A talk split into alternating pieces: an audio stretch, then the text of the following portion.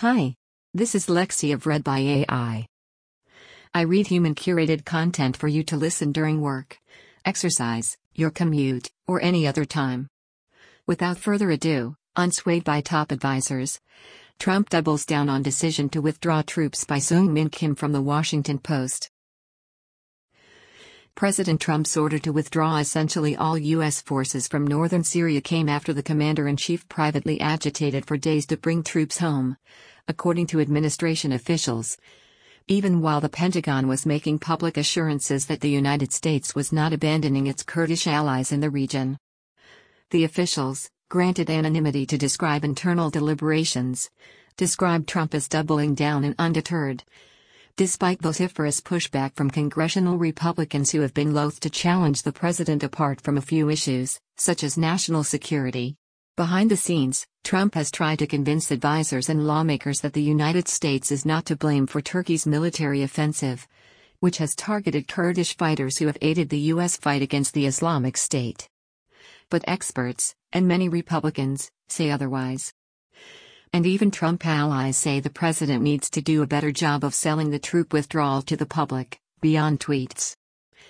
The escalating crisis in northern Syria has prompted further criticism from foreign policy heavyweights in Trump's party, who argue that the president's strategies abroad send a concerning message to allies and endanger regional partners. I've always looked at the approach the administration takes as very transactional and very short term in nature. Former Senator Bob Corker, Republican Tennessee, who chaired the Senate Foreign Relations Committee, said in a phone interview Sunday. It's almost seeking headlines for the very next day, but not really thinking through the longer term impact on our country. In a tweet and later in the interview, Corker warned against the decision to withdraw support for Kurdish forces, telling the Post that it was a blight on our character. He said, too, that it would only embolden Turkish President Recep Tayyip Erdogan, who has given no indication that he would halt the offensive that began Wednesday despite the threat of sanctions from the U.S. Congress and international condemnation. To pull the rug out and to do so in such a hasty manner, where there's been no preparation, nothing has been done to limit the damage to them. And as former Defense Secretary Jim Mattis and others have said, this is going to create additional activities, additional opportunities for ISIS. It's bad all the way around, said Corker who has remained relatively quiet since he left office in January. Such criticisms have been echoed publicly and privately by current Republican elected officials who have been increasingly alarmed by the withdrawal. Announced in a late night White House statement on October 6 and fully fleshed out by Defense Secretary Mark T. Esper on Sunday. Trump has closely watched that kind of public criticism in recent days, complaining frequently about comments from Senator Lindsey Graham, RSC, in particular, but has been encouraged to stay the course by other allies who support a withdrawal, such as Senator Rand Paul, RKY, and Fox News Channel host Tucker Carlson, according to administration officials. The president, one senior administration official said, was particularly heartened by a segment from another Fox News host, Lou Dobbs, defending him last week. For his part, Graham appeared to be more aligned with Trump on Sunday evening, saying that he planned to work with Democratic and Republican lawmakers on economic sanctions against Turkey. The outrage in Syria about Turkey continues. The ripple effect I was concerned about has happened at a faster pace than I believed. The administration needs to be far more aggressive, Graham said in an interview. Graham and Senator Chris Van Hollen, DMD, have drafted legislation that would place sanctions on the U.S. assets of people at the highest levels of the Turkish government, including Erdogan, as well as on any military transactions with Turkey. The two are circulating their plan among Senate offices.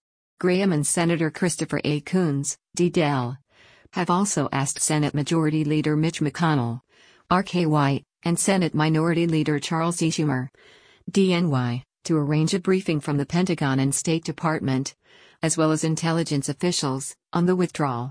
An aide to Schumer deferred to the Majority Leader's office, although Schumer has said that he wants Esper, General Mark A. Milley, the chairman of the Joint Chiefs of Staff, and Kenneth F. McKenzie Jr., the head of U.S. Central Command, to appear publicly before senators. A spokesman for McConnell said Sunday that he had no announcements to make. A private briefing could help shape the congressional response, as could a closed door Senate Armed Services Committee hearing on Syria scheduled for Thursday morning. Some Republican donors and officials worried that Trump's decision would trap them in an untenable situation and have deleterious effects around the world.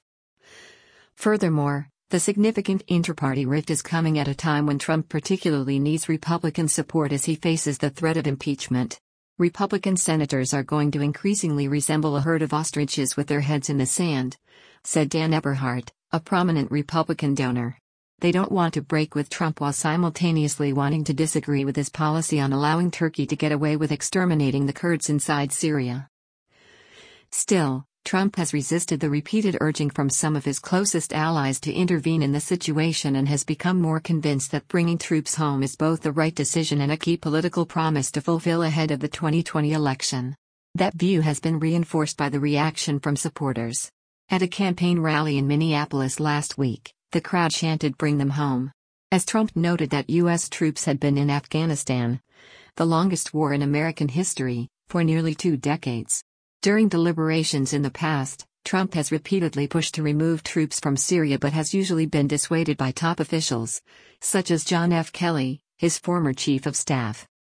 The usual argument against removing troops, according to former senior administration officials, would be that doing so would cause widespread deaths and chaos and Trump would be blamed for it. Normally, convincing him he would be blamed for death and chaos could keep it from happening at least at that moment one former senior administration official said. But current administration officials say many moderating officials like Kelly are gone. And longtime friends say the move is consistent with Trump's worldview, and that he has long wanted to do this. When he looks at a conflict, he'll say, Do we have a national interest? What is our national interest? said Chris Ruddy, a Trump ally. A secondary thing is the money issue. Why are we spending billions, if not trillions, in places like Afghanistan and the Middle East?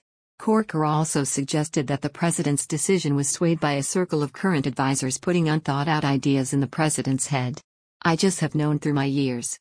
There that so many people have access to the president, Corker said, declining to name them. Typically, you want the people who are giving input to have credentials and have knowledge of the area. But I know that's not the case necessarily today. Some Trump allies were urging him to do more. Retired General Jack Keane, who regularly speaks with Trump and has been a candidate for positions in the past, said he should quickly enforce a no fly zone and warn Turkish officials that there would be retaliation. Keane said international allies had flooded the State Department with concerns about trusting the United States. All is not lost, he said. But not doing anything, he said, sends a message about trust and reliability, something the United States has taken some pride in since World War II, that we can be counted on. Thank you for listening to Unswayed by Top Advisors. Trump doubles down on decision to withdraw troops by Seung Min Kim.